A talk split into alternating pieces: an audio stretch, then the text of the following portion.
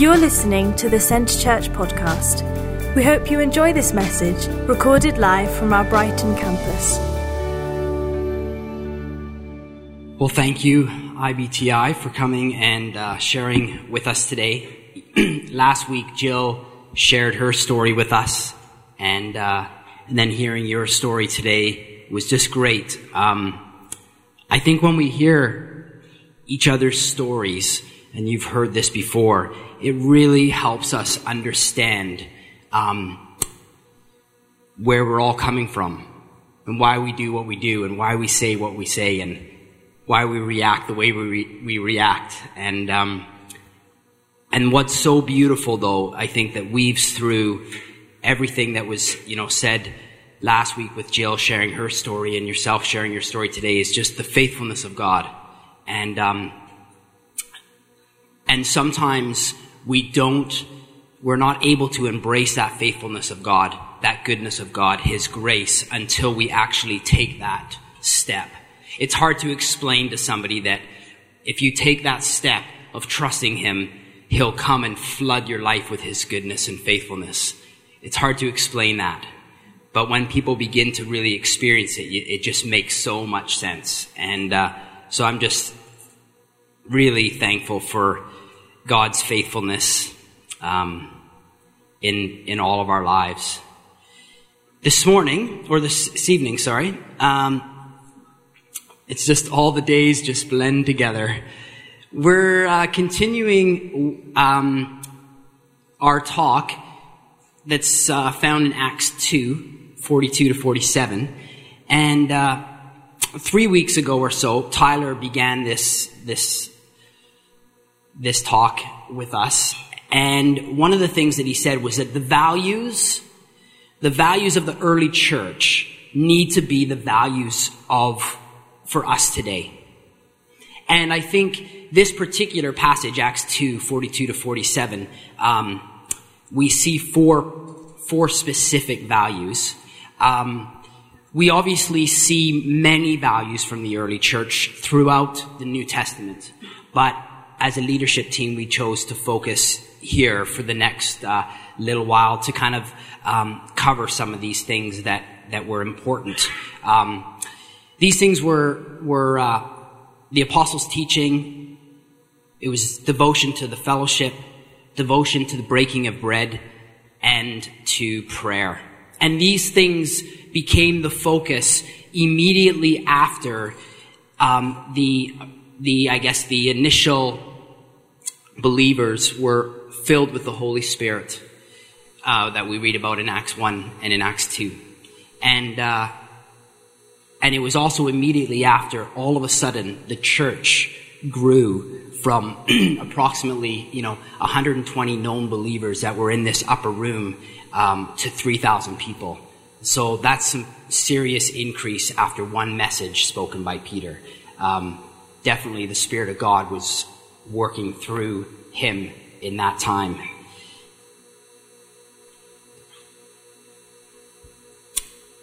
We also learned um, from Tyler just uh, right off the right off the, the get go about the apostles' teaching and how we need to we need to just um, really devote ourselves to that, where we need to be devoted to the Word of God. We need to get to be in that place where we, where the, the Word of God is just priority in our lives. And truly, when we get into the Word of God, it's, it's what changes us from the inside out. And uh, it's His Word that speaks so much truth into our hearts. It's His Word that reinforces His love for us. It's His Word that we read over and over that we, that we really um, know His grace and His mercy and his goodness and his faithfulness. It's his word that, that defines our identity. It's his word that encourage us, encourages us to keep going. And so without his word, we really just flounder. It's, it's his word that we need to keep in our hearts so that we know what we're doing and where we're going because it's, it's the light for our path. And so, you know, Tyler obviously shared some other things, but his word, that's just the importance of it. And then a few weeks ago, I just shared about the fellowship and uh, just kind of zeroed it or narrowed it down to kind of three things, what that meant. And it was up, in, and out. And so this whole idea of up was our relationship with, with God. And the in part was our relationship with one another. And the out part was taking this, this up and in dynamic of of, of focusing on, on Christ and, and being there for each other and essentially going and telling others about this amazing relationship that we have with one another and the, the amazing relationship that we share with Jesus. And so um, that was this whole idea of up, in, and out. And so to, today we are going to talk about prayer, and I'm going to be very brief. Um, and next week, Chris is back, and he's going to be talking about uh, breaking of bread and I know that's going to be a great um, evening together, so you don't want to miss that, right, Chris? New you. It's like, oh man. He knows, he's ready, he's excited. So they devoted themselves to prayer. Um, you know what? The reality is that it's impossible to, to unpack um, prayer in just this short time because there's so many different parts to prayer. Um, and so we're not going to go there. But um, the question I have, which is a real, you know, maybe a given, is um, the original followers, followers embraced these four, uh, four values, right? It was a given that, that they embraced them because it was something that, that Christ uh, lived out as they followed him. And so these four values become, became really important um, and prayer being one of them. I have uh, children, and um, and so we teach them daily, my wife and I, how to live, what's important, what to look out for. You know, simply trusting God. And at some point, we hope that they begin to apply that to their lives and begin to live those principles that we're teaching them. And uh, and we also hope that they'll see the value of them and begin to teach others. And at some point, when they get married, teach their children. And so the cycle goes on and on. And I think it's the same with, with the 11 disciples. They would have uh, got to this place in their lives where they would have uh, where they would have seen this incredible increase in the church, and they would have said, "Okay, we need to start uh, zeroing in on some values that Jesus taught us." And these values were the four values that I just mentioned a few minutes ago. One of them being prayer. And so, John one, just kind of jumping around for a second.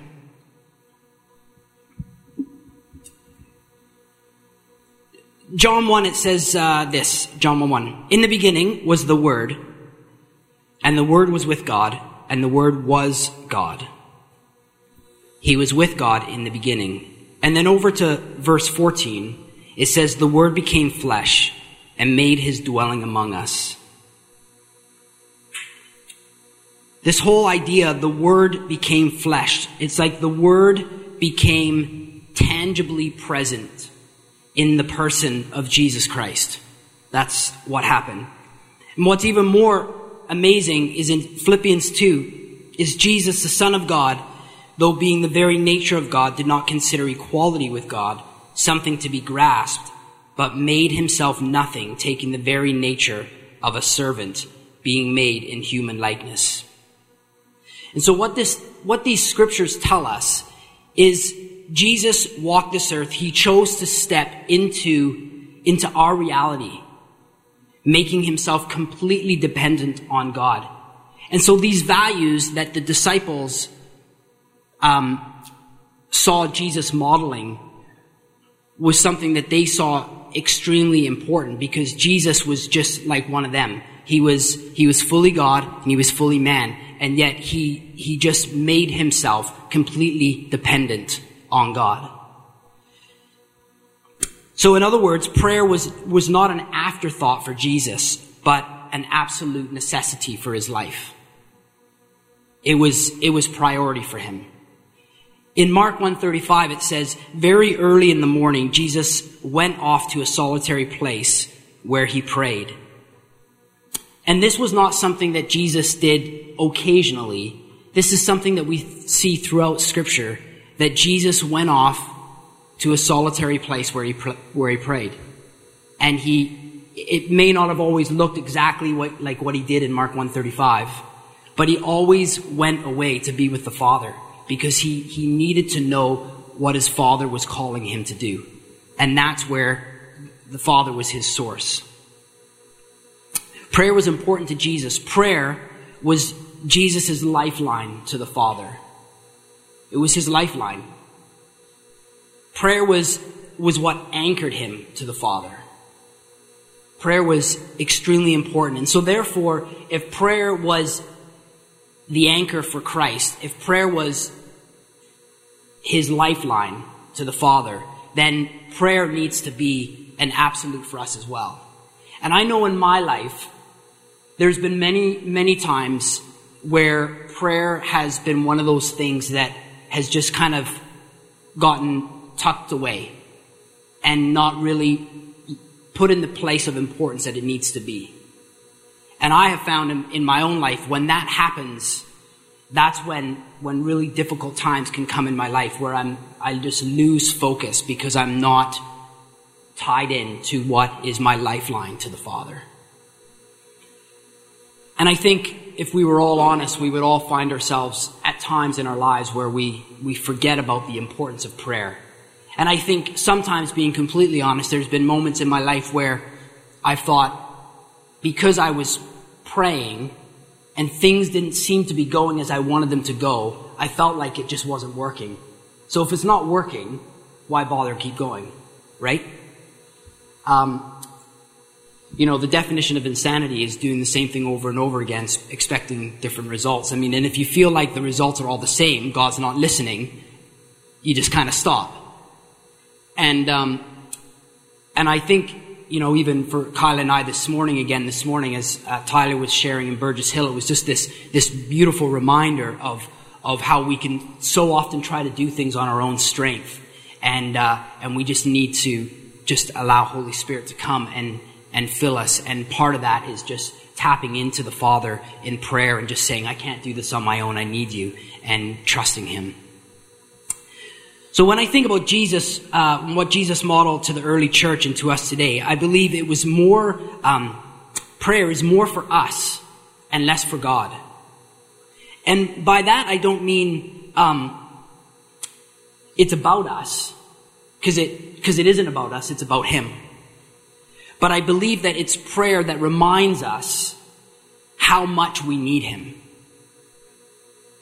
You know, when I am not praying, I quickly remember that I'm not doing very well. But when I'm, when I'm connected to the Father in prayer and seeking Him, wh- however that looks for me and however that might look for you, there, something happens in those moments. All of a sudden I get direction for my life. All of a sudden I feel like there's this purpose. All of a sudden I feel like He's, like, I'm, I'm in tune. I know what's going on. And so prayer is just one of those things where I, I really believe it's in this particular chat that we're having about prayer, it's more for us than it is for him. Again, there's many aspects of prayer and we're not going to be able to cover them all tonight, obviously. Prayer keeps us focused on him. Prayer reminds us that he needs to be the center in our lives. in Matthew 6, 9 to 13, the famous prayer, Jesus teaching the disciples how to pray. He says, he says this, this is then how you should pray. And I'm just gonna flip there and I'm trying to just kind of skip over a few things so we can finish up in good time this evening. But prayer is for us, not necessarily for Him, for God. And so in uh, Matthew 6, 9 to 13 says, This then is how you should pray. Our Father in heaven, hallowed be your name. Your kingdom come, your will be done on earth as it, in, as it is in heaven. Give us today our daily bread. Forgive us our debts as we also have forgiven our debtors. And lead us not into temptation but deliver us from the evil one. When I, when I read that, it reminds, it reminds me of how it needs to be all about Him and how I need to align myself with, with His purposes. It reminds me that, that this prayer is actually really helping me keep God where He needs to be in my life.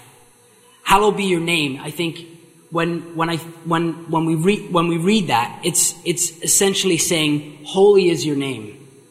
Right? Holy is your name. Worthy is your name. Glory to your name. You be exalted in my life. You become greater, I become less. You take your place in your life, I become less. And, and, and the beauty of, of that is it just, it reminds me of, again, the, the importance of how I need Him. The focus becomes not about me, but the focus becomes on Him. And by, and by going to prayer in that, with that approach, it keeps our focus on Him and not on us.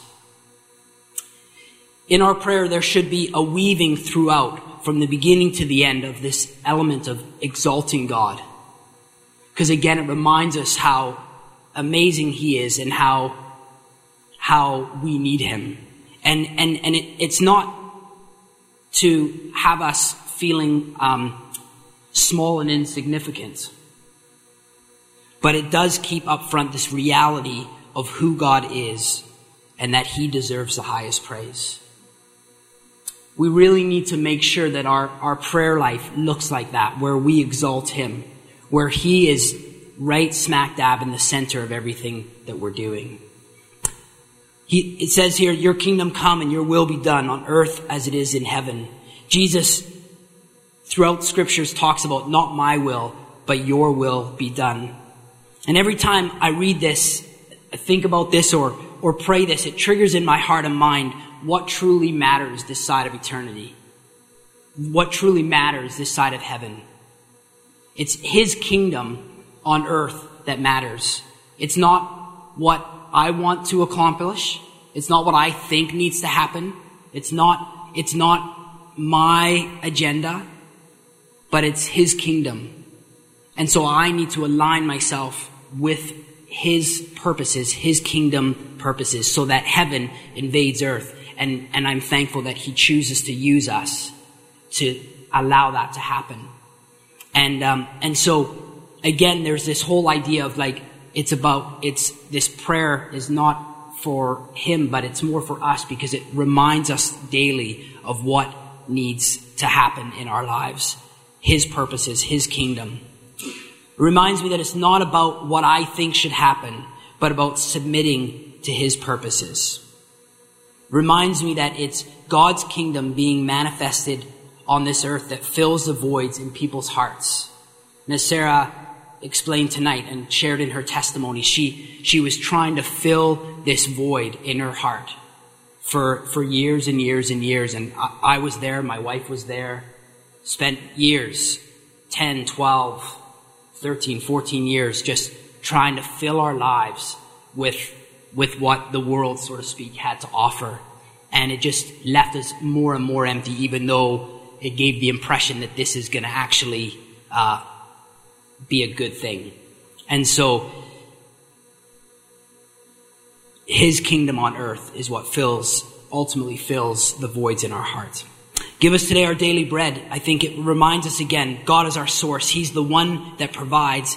He knows what we need. It's about trusting Him today and then waking up in the morning and trusting Him again.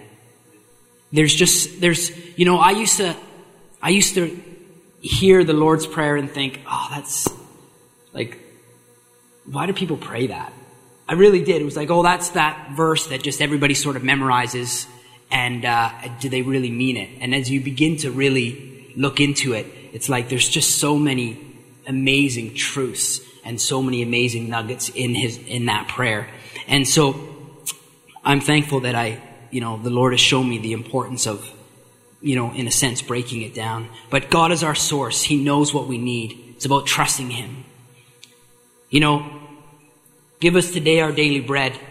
I, I do want to say it's it's not about not planning for tomorrow because I plan for tomorrow, but but it's about really trusting Him today and living in the present moment that we're in and saying, God, today, what do you want to do? In a few moments during night shelter, what do you want to do? Thank you that you're our source and you know what's going on. Matthew 6:34 says, "Do not worry about tomorrow, for tomorrow will worry about itself." And so being in this present reality right now and and God wants to, you know, he is our daily bread. He is our source. Forgive us our debts as we have also forgiven our debtors. Come to God honestly, knowing that we all have our shortcomings, and release those that have done wrong to us. Again, it reminds us, it reminds me of how I need Him in my life. It reminds me that, that I can't go one step further without Him. It reminds me of how, how He is good and, and I need His goodness flowing through me because in and of myself, I don't, I'm not good.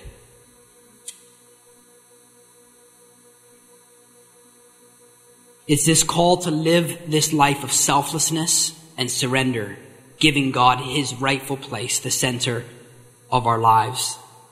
You know, forgiving others is one of those things that is, that can, can really hold us back when we don't release forgiveness. And, you know, forgiveness is not something that, that you do, um, and that, um, and doesn't excuse that person of what they did. If somebody did something that really wronged you, it doesn't, forgiving them doesn't mean what you did was okay. But forgiving them releases you and it also releases them. And it doesn't mean that, that, that you should simply forget what happened. Over time, God will bring that healing, but God calls us to forgive and to trust Him and to then just ask Him to journey with us so that we can continue to walk in that healing. And so forgiveness is just so, so, so, so important. Lead us not into temptation, but deliver us from the evil one. On our own, we cannot defeat the enemy. It is Christ's authority in us that makes that happen. I believe your greatest different, or sorry, your greatest defense is a strong offense, which is prayer. So tonight, um, I'd like to just close. We just we have just a few more minutes to kind of wrap up. I really believe again, not not that it's a formula, but I really believe that priority one when it comes to prayer is about is about us looking at our own lives and coming to God and saying, This is all about you and and I want to journey with you. It's about just saying, I need you. And I think that when we pray this, this prayer, the prayer that Jesus was teaching his disciples, I believe it reminds us of, of how we need him. And then, and then as, as we move forward, you know, in, in um, Matthew 7, it talks about asking and seeking and knocking. And I believe that when we have the, the when we have our priorities straight, when we're seeking God first and foremost and saying, God, I need you, when we, when we go into the asking and seeking and knocking, we're asking the right things. We're seeking the right things. We're knocking on the right doors because we know what the Lord is asking us to be doing. There's no confusion. There's no, I wonder if this is going to work, but it's just our lives are balanced and our lives are in that place where we're completely surrendered to Him and He'll begin to, um, unlock the doors that need to be open in our lives.